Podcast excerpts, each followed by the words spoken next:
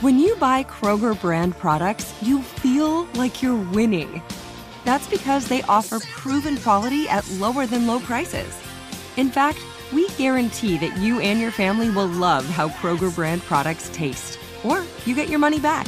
So next time you're shopping for the family, look for delicious Kroger brand products because they'll make you all feel like you're winning. Shop now, in store, or online. Kroger, fresh for everyone. I'm Katya Adler, host of The Global Story. Over the last 25 years, I've covered conflicts in the Middle East, political and economic crises in Europe, drug cartels in Mexico. Now I'm covering the stories behind the news all over the world in conversation with those who break it. Join me Monday to Friday to find out what's happening, why, and what it all means. Follow the global story from the BBC wherever you listen to podcasts. Xfinity has free premium networks for everyone this month, no matter what kind of entertainment you love. Addicted to true crime? Catch killer cases and more spine-tingling shows on A&E Crime Central. Crave adventure? Explore Asian action movies on Hi-YAH. Searching for something extreme? Check out skating, snowboarding, and more on Fuel TV Plus, the global home of action sports. And find crowd-pleasing bops on iHeartRadio's Hit Nation playlist. There's new free shows and movies to love every week. Say free this week in your Xfinity voice remote.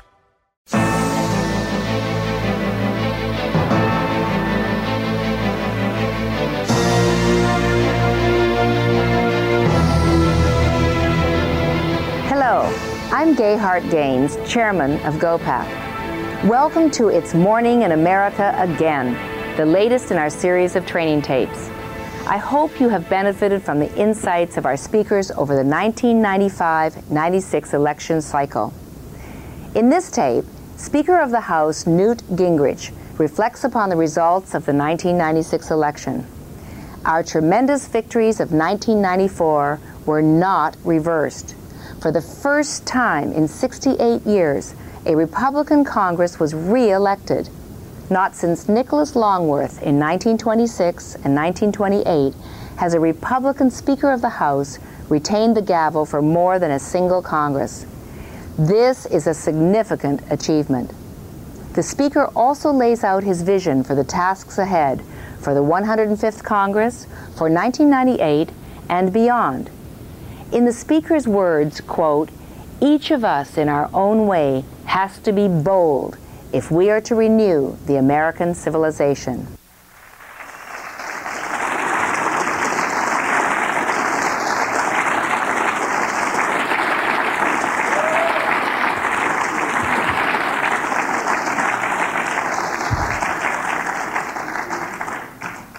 The last time a Republican group got together to welcome a re-elected Speaker of the House was 1928. I want you all to think about that for a minute. You are at a moment in history which has not occurred in 68 years. And you are the first group I have talked to since the election.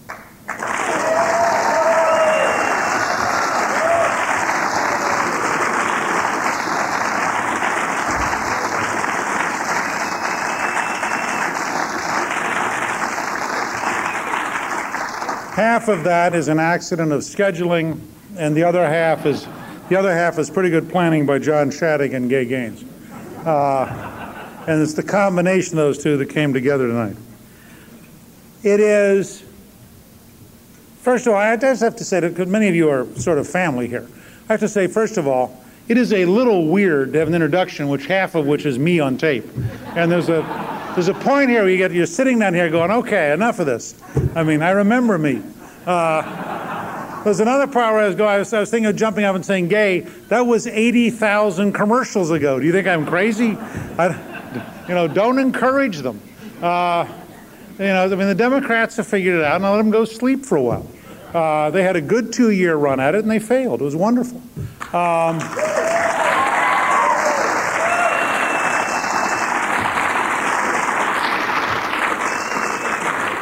The, tr- the truth is, as I occasionally would try to suggest on various talk shows, being the anti Newt party is a remarkably narrow base in which to run a campaign. Uh, adding to it a few lies about Medicare doesn't strengthen you very much. And then having the union bosses run ads so you can prove you have no ties to the local community ends the game. And if you think I'm exaggerating, John will tell you, go talk to J.D. Hayworth, who once people figured out what was going on, he gained 14 points in about 10 days. Uh, now, I will tell you, it was kind of exciting before they figured out what was going on. Uh, and, and, and I also, I, I, I, listened to that quote from two years ago, two and a half years ago. And on one level, when we talked about casualties, just remember, we have very dear friends who lost this year. Really good people. Uh, Congressman Longley, who was a great independent idealist uh, in Maine, uh, Congressman Torkelson and Blute, Congressman Martini, who's one of the most creative legislators I've worked with, uh, Congressman Funderburk and Congressman Heineman, who was a, just a great human being down in, in Raleigh and who uh, had really done a lot just to try to help the D.C. Police Department, for example. He's a former uh, chief, assistant chief in the Bronx. Now, Congressman Chrysler, who probably had the most money spent against him of any single member in the entire country, well over $3 million, was poured in to try to defame him and beat him down. Uh, Congressman Hoke and Congressman Cremeans, Congressman Flanagan, who occupied the Rostenkowski seat, which may well have been one of the hardest seats in America to keep, and he campaigned very honorably. Congressman Baker, who was a wonderful conservative activist who went on his own and led uh, busloads of volunteers to campaign for Tom Campbell at a time when people would never have believed that Bill Baker, the right winger, would be going door to door with Tom Campbell, the moderate. But he knew in that desperately important special election of December of last year that it was vital the whole team win, and Bill Baker's a great American. And that particular seat was bought by the Democrat who now owns it. Uh, because without her money personally spent on San Francisco television, she could never have beaten Baker. Andrea Seastrand, who's a wonderfully sincere person in a very, very difficult district. And maybe the hardest single uh, defeat, uh, Randy Tate in Seattle, who's just a great, great American uh, who had worked very, very hard. Now, we have several others who are in very close races tonight, and I'm not going to count them as casualties at this stage. But it's hard when you think about these people who worked really hard, and when you realize how many of them lost because the Democrats and the unions lied about Medicare, it just infuriates you to take casualties that are not shouldn't be there and that I think frankly are immoral and dishonorable. And these are people who were good, hardworking, sincere people.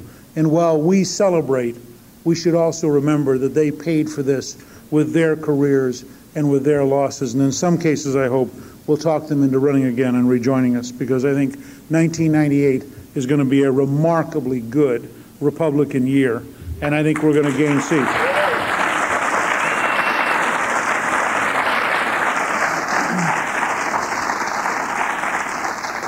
Gay and John have turned out to be a great team here at GOPAC. They've worked very, very ably together. I've uh, made various phone calls to training sessions all over the country. I've uh, been out on the road occasionally helping them a little bit, and I know how much work the two of them have done. And in particular, I want to say, uh, in San Diego, uh, their effort reaching out to charter members helped the California Civil Rights Initiative at a key moment in its history. And I think it's fair to say that the money that many of you in this room and your friends around the country gave was vital to what will turn out to be someday an extraordinarily heroic victory for individual human liberty without oppression by the state. And I want to thank all of you for what you did.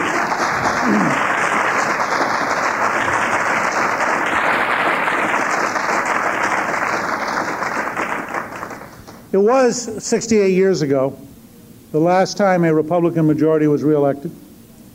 The Speaker was Nicholas Longworth. He got a building name for him.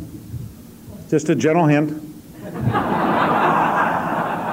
happened after he was dead, so I'm willing to be I'm willing to be patient, and I hope it'll be a very long time, uh, despite whatever David Bonior's fondest hopes are. Um, let me also say that I really admired Bill Paxon election the day after the election because he rode a 1928 car to the press conference announcing our victory, and I thought it was exactly the right touch. Uh, a sense of history and a sense of humor and a sense of being pretty happy. And I also want to say, I regard Bill Paxon as one of the two key people who made this victory possible because as in his role as a congressional campaign committee chairman He worked tirelessly for four years, and he did an amazing job along with Maria Cino, his executive director.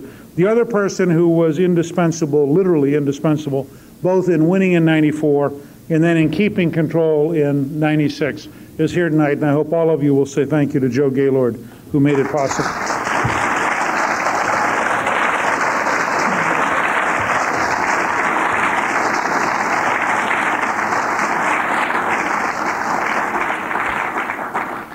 Sitting up here at the head table with a great friend of many years, Don Rumsfeld, who was the youngest member of the U.S. House when he visited Emory University as part of a truth squad, and I was at that time a senior in college, and studied avidly under him and admired his intelligence and his commitment. And over the years, he rose and took with him a, uh, an assistant named Dick Cheney, who ultimately became a member of my freshman class and, of course, went on to other things.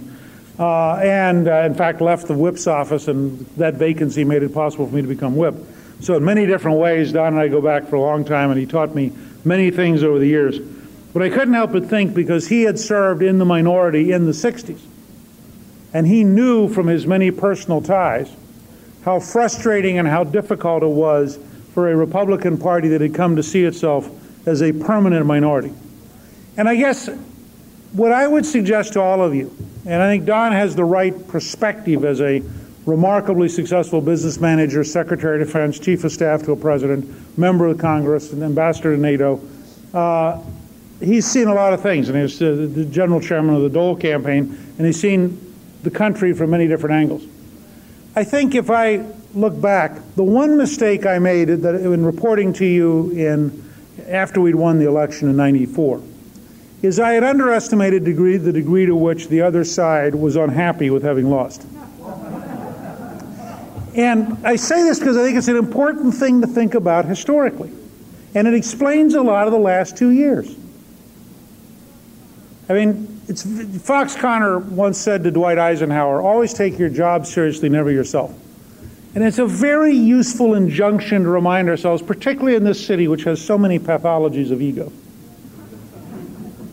that it ain't that big a deal. I mean, all these people rush around fighting over corner offices and windows and limousines and who sits where at the table and which table they get to. It ain't that big a deal. But we should have understood that in the natural, legitimate history of things, that if you have been a power structure embedded for 40 years in the House, and if you have been a liberal establishment embedded since 1932, that to actually be taken head on is likely to make you irked. And then to lose is likely to make you enraged. And your first reaction to being that rage is to be faced with, in a sense, an act of cognitive dissonance, to, to be sitting there going, okay, I'm not in power now. Now, why am I not in power? I could either not be in power, A, because I'm out of touch with the American people, have lost out on what really works, and have been rejected, or B, the other side cheated. Now, a whole bunch of people, of whom Bonior was the most active example, but it's true across the board in the news media, downtown in the Clinton administration. A whole bunch of people decided, let's pick B. The other side cheated. We were the other side. I bring this up in part because this is a GOPAC dinner. And I simply want to thank all of you for staying together and contributing and being involved. Think about what weaker and more timid souls would have flinched at. Being attacked in the press day after day,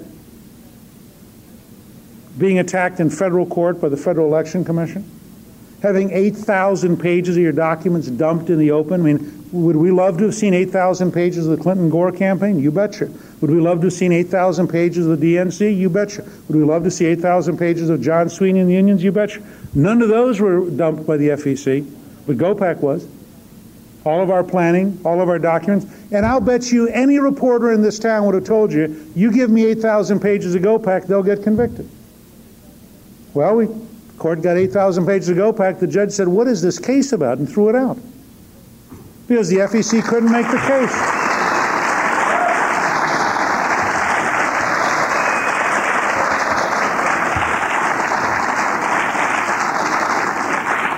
So, in part, what I want to suggest to all of you is that every time you saw you see an attack on GOPAC, you ought to just relax and say to yourself, "We must really be doing something right." They do, the left does not attack institutions that are unthreatening. The left does not th- attack institutions that are ineffective.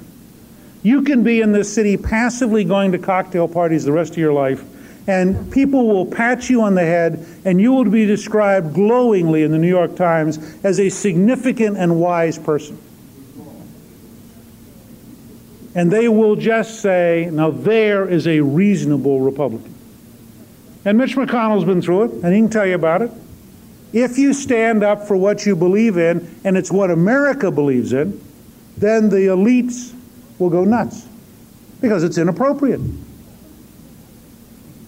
Now, the thing I think that is amazing, and I just want to make this pronouncement tonight, because I think Republicans are confused. And they're confused in part because they don't know exactly whether we should be happy about the election or sad about the election. Are we upset about Dole winning? Are we happy about Lott and Gingrich still being in the majority? But what does it all mean? And that's confusing. And that's fair enough. So I, I want to give you a couple of broad ways of thinking about this tonight. First of all, and I really have to confess, I have taken this from John Shadegg, who came over very generously and offered it this evening because he knew I was going to get to speak and he'd already had a shot. Uh, and, and he wasn't clever enough to think of it earlier today. But he's exactly right. We all ought to quote Ronald Reagan. It is morning in America again.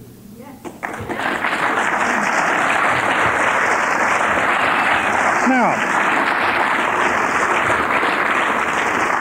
the Washington press corps is going to say to themselves tomorrow morning, how can Gingrich be standing there and with my good friend Don, who was the chairman of the Dole campaign, is this a disrespectful to Bob Dole and Jack Kemp? Not at all. But let's look, let's look at the larger institutional fabric of where we are. And let's start with four years ago. And here, here are the numbers. Depending on the final recounts and the two specials in uh, the runoffs in Texas, we are between 47 and 50 seats stronger in the House than in 1992. That's a net gain. In fact, if we win the, the, two specials in Texas, we will probably end up exactly where we were in 1994 at 230, and the other six came, remember, from five switches and one special election. So we'd actually be back to where we were in 1994. This would normally be thought of as no loss. But in all fairness, it'll be a loss of five or six because we did gain a seat in the special, just as in the next two years we'll gain another five or ten seats during the course of events. And we'll enter the 98 campaign, I think, probably at almost 240, and then we'll pick up another 20 seats. So we'll be in pretty good shape at the end of 98. Um, the Senate, again, Mitch can tell you that this has really made a big difference, plus 11. We are 11 senators stronger tonight than in 1992.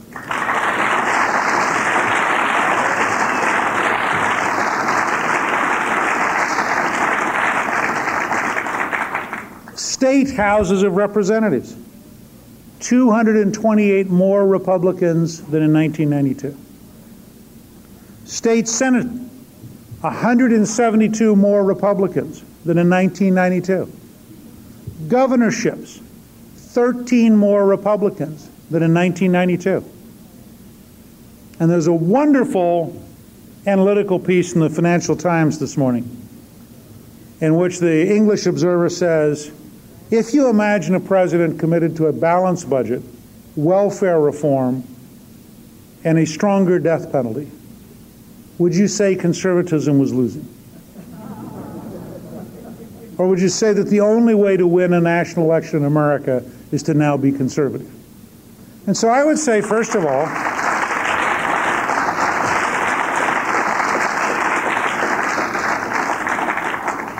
that we're actually entering 1997 in a remarkably strong position. I would commend to all of you uh, Grover Norquist's articles. Uh, Grover's right over here, and I think talked to you earlier today, uh, head of Americans for Tax Reform and uh, one of the great leaders of the whole lower tax uh, movement in this country. Um, but he made the point that, in a sense, 1996 was the equivalent in World War II terms of the Battle of the Bulge, in that you had an, an opponent who had launched the last desperate effort, all the union money, all the Medicare misinformation, all the efforts, and what are they going to what are they going to do for encore? Because it didn't work. I think that's a very important thing to remember. Joe taught me a paraphrase from Reagan, which was that America is a great country filled with good people. And all through September and October, when we campaigned around the country, I kept remembering that mantra because I kept thinking to myself, if this is truly a great country filled with good people, in the end, they won't believe the misinformation. And again, if you talk to the various members who are here tonight, as they thought it through, the American people turned out to be a lot smarter than the pollsters. And as they thought through the issues, they turned out to have a lot more depth. And in the end, they didn't believe it. And in the end, they reelected a Republican Senate and a Republican House. And in the end, we ended up with exactly the same number of governors as we had before this election began. And I think that, that frankly, while it's discouraging at the presidential level, it's encouraging to know that the only way Bill Clinton could win the presidency was to give up tax increases, give up the liberal welfare state, give up the core language of the left, declare publicly he was not a closet liberal, be indignant at the thought, and announce that he would basically govern on our terms. And I think that that is an enormous step. And when he says, Can we find a common ground? My answer is yes. And I think that's how we ought to enter into this. It's very, let me explain why I think this is so important. We cannot be in a permanent campaign. The world looks to us. And I don't have any different feelings that I had a week ago. But I know that for the future of the human race, America has to function. And the founding fathers, in their wisdom, deliberately designed a system of extraordinary inefficiency. Their core goal was to design a machine so inefficient that no dictator could make it work. And that means that as volunteers, we have a hard time getting it to work but they would all laugh at our frustration and say to us, yes, frustration is the price of freedom. And so I can tell all of you, and I think this is, is one of the most partisan groups I've ever worked with, and a group that I cherish. And many of you are part of the extended family that Marianne and I have. And I can tell all of you, it is vital for this country's future that we find some ability to reach beyond our partisanship and to reach beyond our personalities because that is what distinguishes America from other countries.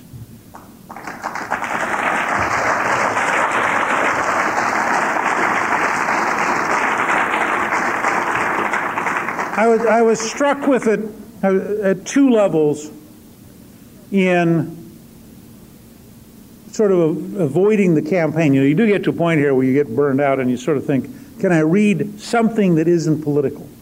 In my case, I, two of the things I read were volume one of Churchill's History of the English Speaking People and a, a, novel by Gerald Seymour, who's the finest novelist uh, that I know of on the problems of terrorism and violence around the world. And I was struck in both of them. Churchill describing the long, slow growth of freedom and it's really vital. The law is for little people. Rich people don't need the law, they have bribery. Rich people don't need, don't need the police, they have, they have guards. Rich people don't need safe neighborhoods, they can buy estates. But if you are an everyday person anywhere on this planet, you need the law. It is the law which humbles the wealthy. It is the law which humbles the powerful. It is the law, not the Colt 45. It is the law which was the great equalizer. And yet, the law in the end is a voluntary binding. It is we, the people, forming a contract. And part of that has to be mythical in the deepest sense of the word something we believe in, something we cherish.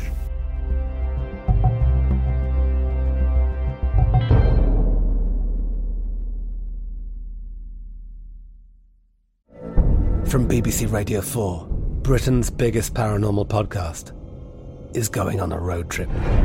I thought in that moment, oh my God, we've summoned something from this board. This is Uncanny USA.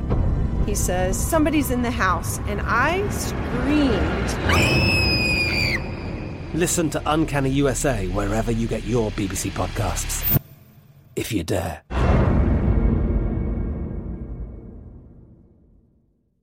Xfinity has free premium networks for everyone this month, no matter what kind of entertainment you love. Addicted to true crime? Catch killer cases and more spine-tingling shows on A&E Crime Central. Crave adventure? Explore Asian action movies on Hi-YAH. Searching for something extreme? Check out skating, snowboarding, and more on Fuel TV Plus, the global home of action sports. And find crowd-pleasing bops on iHeartRadio's Hit Nation playlist. There's new free shows and movies to love every week. Say free this week in your Xfinity voice remote. Okay, round two. Name something that's not boring. A laundry? Ooh, a book club. Computer solitaire, huh? Ah, oh, sorry, we were looking for Chumba Casino. That's right. ChumbaCasino.com has over 100 casino style games. Join today and play for free for your chance to redeem some serious prizes. ChumbaCasino.com. No purchase necessary. Full prohibited by law. 18 plus terms and conditions apply. See website for details.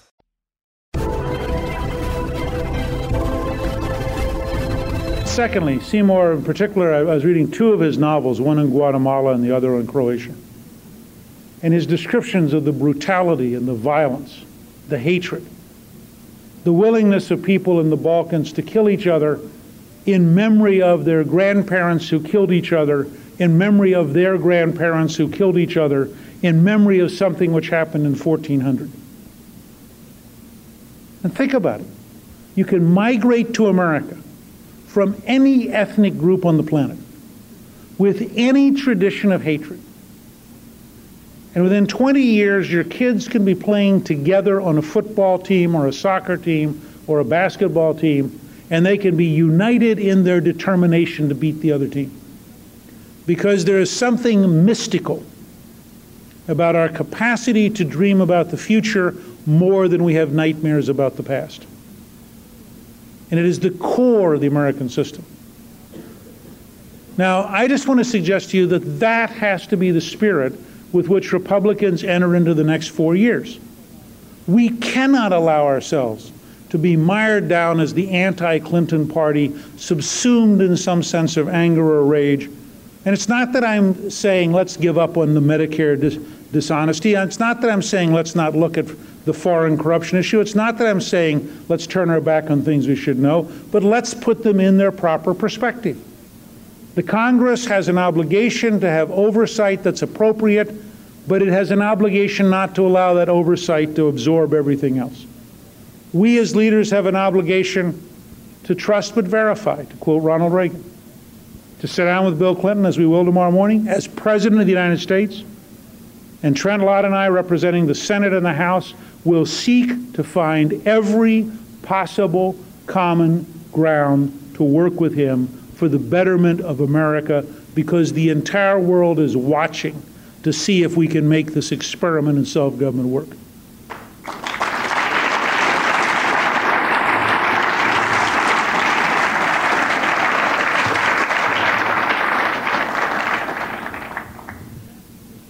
And I think that's what's at the core of this.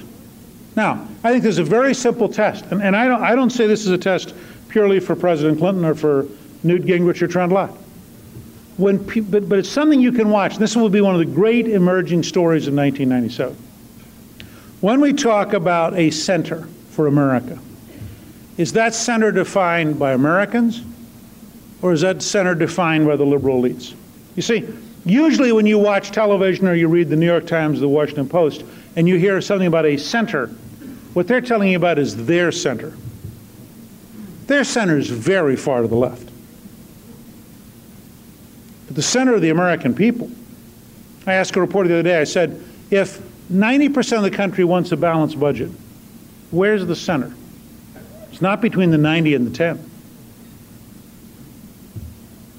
If 85% of the country is sick of drugs, and I recently had a dear friend whose 19 year old sister OD'd on a drug and is now in a coma and probably will not ever come back. And it is personal, and I do feel it intensely. And I will say to all of you, I hate those who exploit our children for their own enrichment, and I will do anything to break the back of the drug trade in the next four years.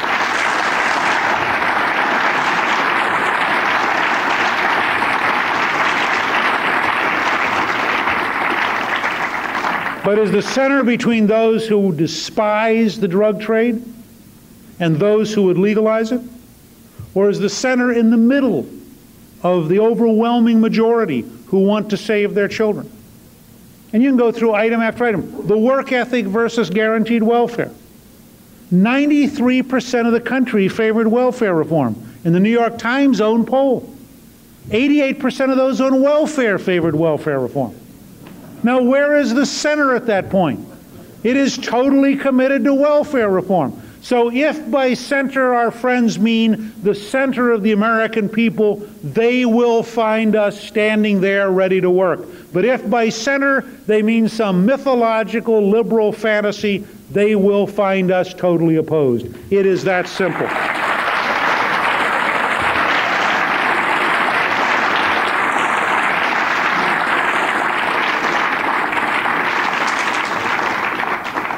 We also have to work together for a very practical reason. We are the only country capable of leading the world. There is no substitute, there's no competitor. It is gradually sinking in as the Cold War fades that we have a unique obligation. It's both an external obligation and an internal obligation. It's an obligation to work together in every way we can. And that, again, doesn't mean you don't have honest debate. It doesn't mean you don't have honest disagreement. But you try wherever possible to find a way to work together so America deals with the world with a unity and a consistency of purpose. It also means that we have to talk honestly among ourselves. We must reform the UN, but then, frankly, we're going to have to pay for the UN. And that's, frankly, going to be a challenge. We can't end up as a country totally isolated around the world because people don't understand our policies and don't understand what we're doing. We have to build a sense of commitment and consistency about where we'll send troops and why we'll send troops. We're very fortunate tonight to have one of the great political theoreticians of this country, and Ken Jowitt here. And Ken was commenting to me earlier two great phrases I want you to think about, and I want to sort of steal from him if I can, because I can probably get these in the nexus faster than he can. One is the concept of violent weakness. The, what you see in Rwanda, what you see in Croatia and in, uh, all across the Balkans, in Bosnia, in Serbia, what you see in Chechnya is not strength, it's weakness. What you see in East LA.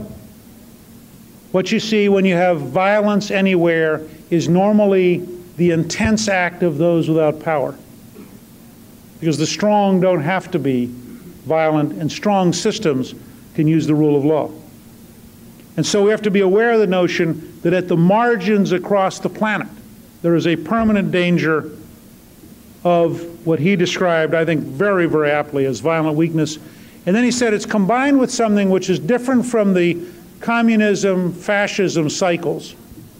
And that is, it's combined in many places with parochial murder.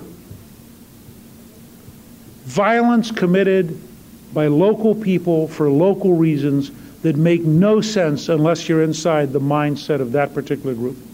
And whether that violence is black against Korean in Los Angeles, whether that violence is white against black, whether that violence is black against black in Burundi or, or Rwanda, whether that violence is white against white in the Balkans, again and again across the planet, you find examples of a level of passion and a level of violence and no positive sense of a better alternative way of organizing life. Now, we have, I think, three roles.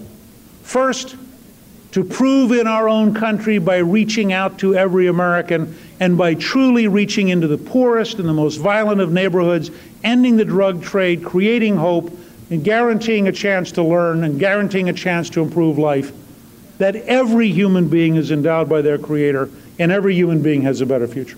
Second,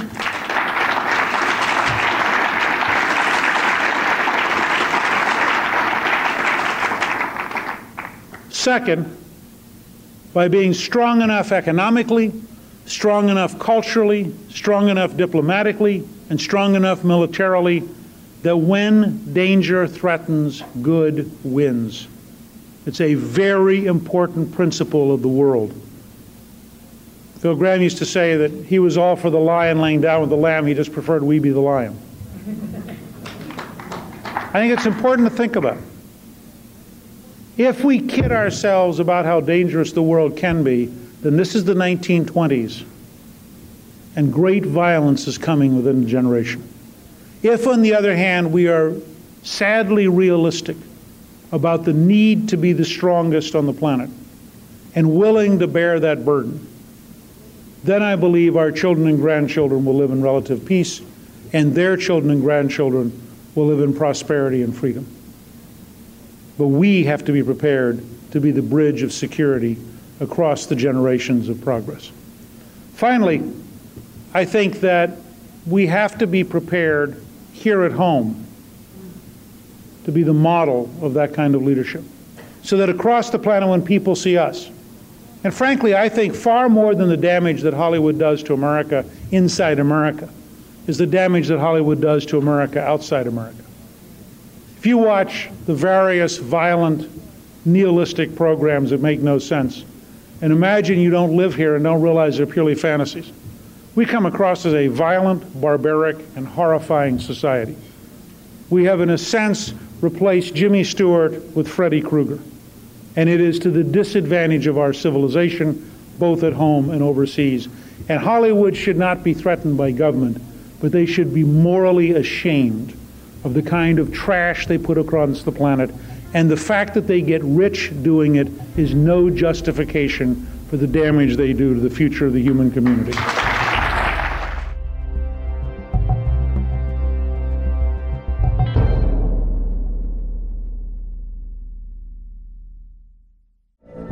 From BBC Radio 4, Britain's biggest paranormal podcast is going on a road trip.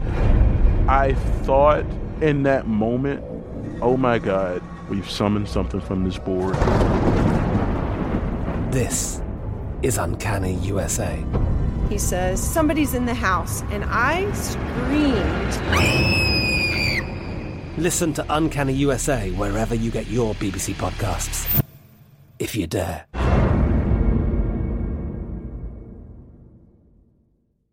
Xfinity has free premium networks for everyone this month, no matter what kind of entertainment you love. Addicted to true crime? Catch killer cases and more spine-tingling shows on A&E Crime Central. Crave adventure? Explore Asian action movies on Hi-YAH. Searching for something extreme? Check out skating, snowboarding, and more on Fuel TV Plus, the global home of action sports. And find crowd-pleasing bops on iHeartRadio's Hit Nation playlist. There's new free shows and movies to love every week. Say free this week in your Xfinity voice remote.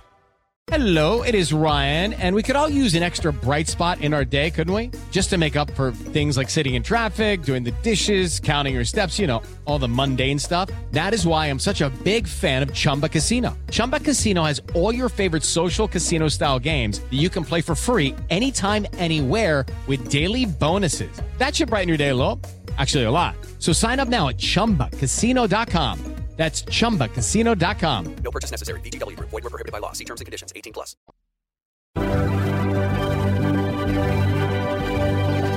I feel very fortunate in that I grew up as the son of those who fought in World War II, as my father did, in Korea and Vietnam, those who laid the base to defeat the Soviet Empire I got in politics to help defeat the Soviet Empire as much as any single reason.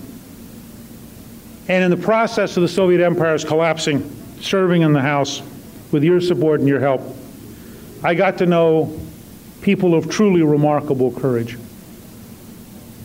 Václav Havel, poet, philosopher, a man who willingly risked prison because he believed in freedom at a time when in his own country it was remarkably dangerous to believe in freedom and to say anything about it.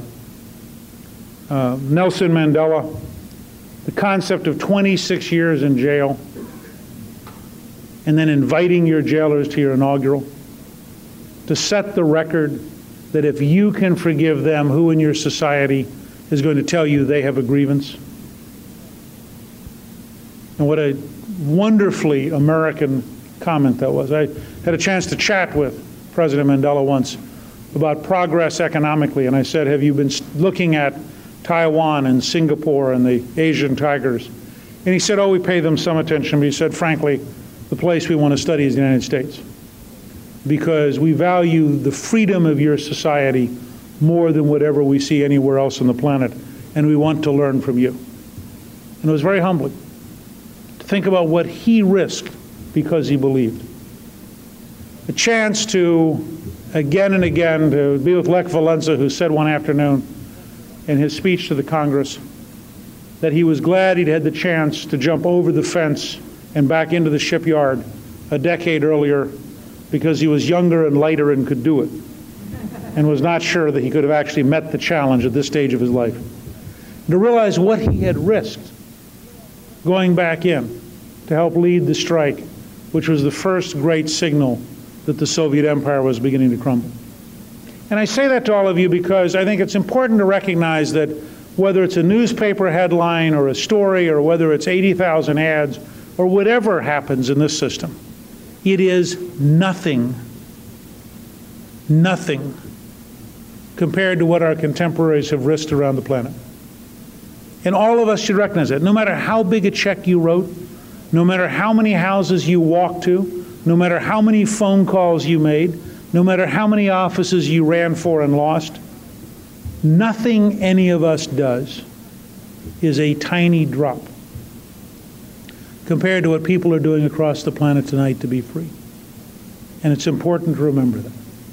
And I was forcibly struck with it Wednesday night after we had won, and we were beginning to unwind, and it was truly an amazing experience. I mean, the whole sense, a few of you were down in Atlanta, and Gay was there, knows what I'm talking about, and Stanley was there, and this whole sense of this was the first time in 68 years.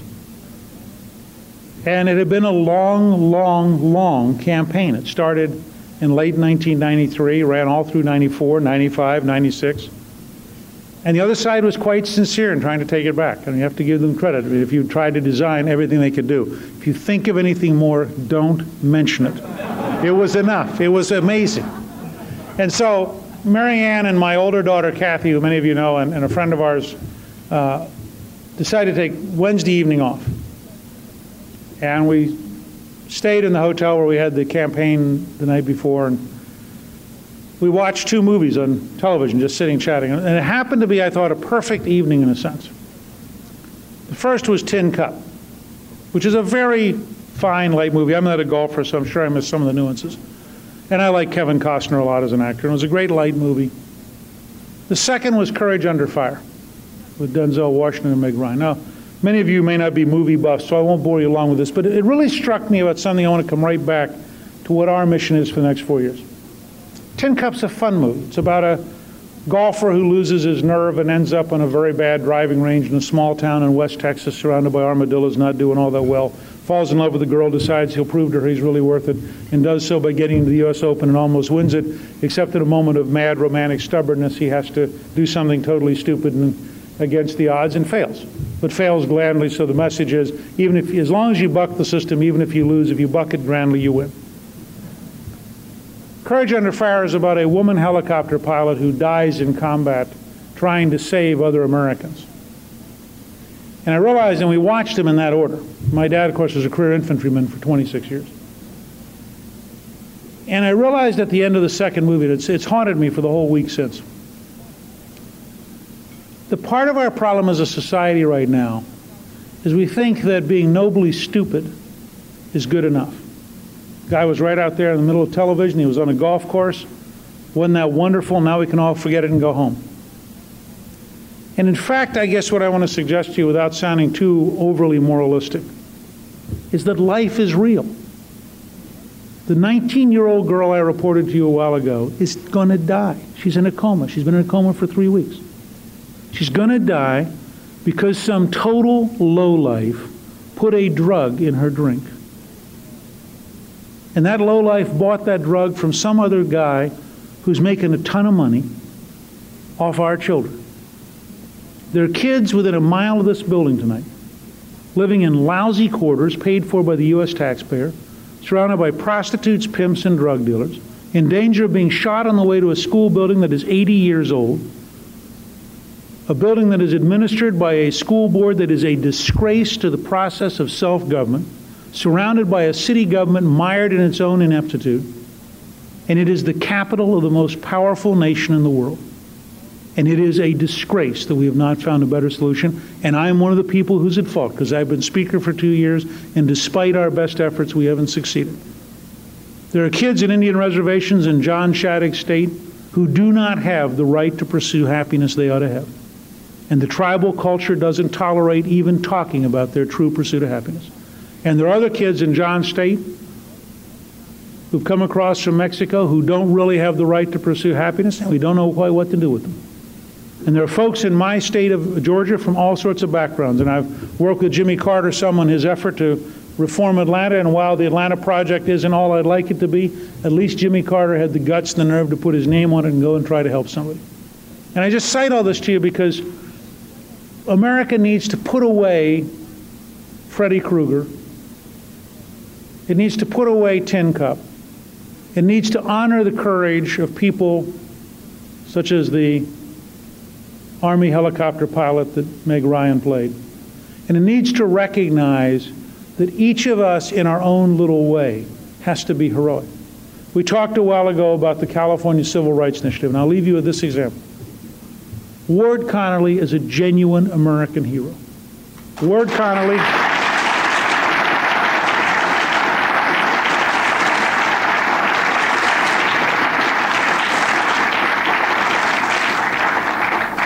By his own brass and his own nerve and his own courage and his own stubbornness and his own persistence, he went out. And as an African American businessman who just thought it was wrong to have quotas, he went out and he created the California Civil Rights Initiative. And despite frustration after frustration after frustration, despite vicious attacks from the left, which would have been totally repudiated by the elites had they ever come from the right. Nastiness, not very concealed racism, assaults on Connerly's character and his background, his intelligence, and his decency. He never, ever backed off. Now that's the act of a genuine hero. And I would put Ward Connerly in the same league as Havel or Dubček or Mandela or any other courageous person who, in the end, faced with great risks, says, as Martin Luther did at the Diet of Worms, God rest my soul, here I stand, I can do no other. That is the core of freedom. And by your willingness to come here tonight, you, uh, you rec- represent once again your commitment in your own way, with your own background, to be committed to freedom. And my point is this those of us who believe in a decentralized, smaller government with less power in Washington, with lower taxes, with clear, decisive rules for everyone, rules that include the work ethic, rules that include the pursuit of happiness, rules that pursue that include equal opportunity before the law, rules that include do not kill and do not sell drugs. All of us who truly believe in those should not flinch from four years of working with this administration because it is the administration the American people chose. And we should be fair, very calm in walking in and saying, to the degree we can find a common ground in the center created by the American people, to the degree we can find a way to do that which is right for America, we will every day try to be helpful. To the degree we can't, we will every day do what we believe in. But we shouldn't flinch, we shouldn't be frightened, we shouldn't back off. We shouldn't be antagonistic. We should calmly preach that this is a great country filled with good people, and that from city council and county commission and school board and volunteer association and families and individuals up through state governments to Washington, D.C., at every level, we are going to pursue what has made American civilization great. We are going to renew American civilization. And then on that base in the next generation, we are going to lead the entire human race to safety and prosperity and freedom. And that is the mission of the American people. And it is our job to serve that mission and to serve the American people. Thank you. Good luck.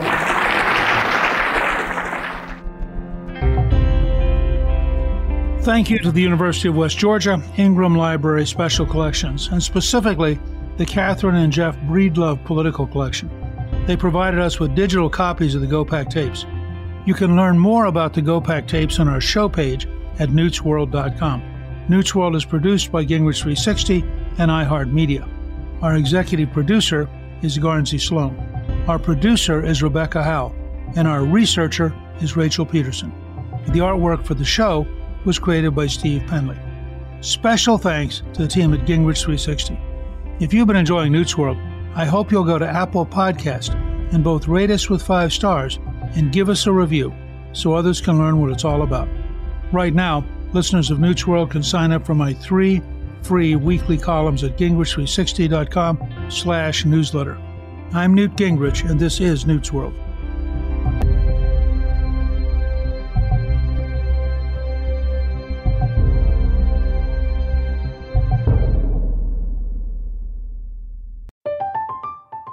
I'm Katya Adler, host of The Global Story. Over the last 25 years, I've covered conflicts in the Middle East, political and economic crises in Europe, drug cartels in Mexico. Now I'm covering the stories behind the news all over the world in conversation with those who break it. Join me Monday to Friday to find out what's happening, why, and what it all means. Follow The Global Story from the BBC wherever you listen to podcasts. Xfinity has free premium networks for everyone this month, no matter what kind of entertainment you love. Addicted to true crime? Catch killer cases and more spine-tingling shows on A&E Crime Central. Crave adventure? Explore Asian action movies on Hi-YAH. Searching for something extreme? Check out skating, snowboarding, and more on Fuel TV Plus, the global home of action sports. And find crowd-pleasing bops on iHeartRadio's Hit Nation playlist. There's new free shows and movies to love every week. Say free this week in your Xfinity voice remote. Xumo Play is your destination for endless entertainment. With a diverse lineup of 350 plus live channels, movies, and full TV series, you'll easily find something to watch right away. And the best part? It's all free. Love music? Get lost in the 90s with iHeart 90s, dance away with hip hop beats, and more on the iHeartRadio music channels. No logins, no signups, no accounts, no hassle. So what are you waiting for? Start streaming at play.xumo.com or download from the app and Google Play stores today. All you can stream with Xumo Play. So, should we go electric? I think we should go electrified with Toyota. Electrified? Electrified means options. Yes, we could go all electric with a Toyota BZ4X, but then there are hybrids like Grand Highlander, or we could do something in between like a RAV4 plug-in hybrid. So, Toyota is electrified diversified? Yup, and with more options for reducing carbon emissions, the closer we all get to Toyota's beyond zero vision for the future. Exactly how much coffee have you had this morning? Oh, oh, oh. Learn more about our Beyond Zero vision for the future at toyota.com slash beyond zero. For the ones who work hard to ensure their crew can always go the extra mile, and the ones who get in early so everyone can go home on time, there's Grainger, offering professional grade supplies backed by product experts so you can quickly and easily find what you need. Plus, you can count on access to a committed team ready to go the extra mile for you. Call, clickgranger.com, or just stop by. Grainger, for the ones who get it done.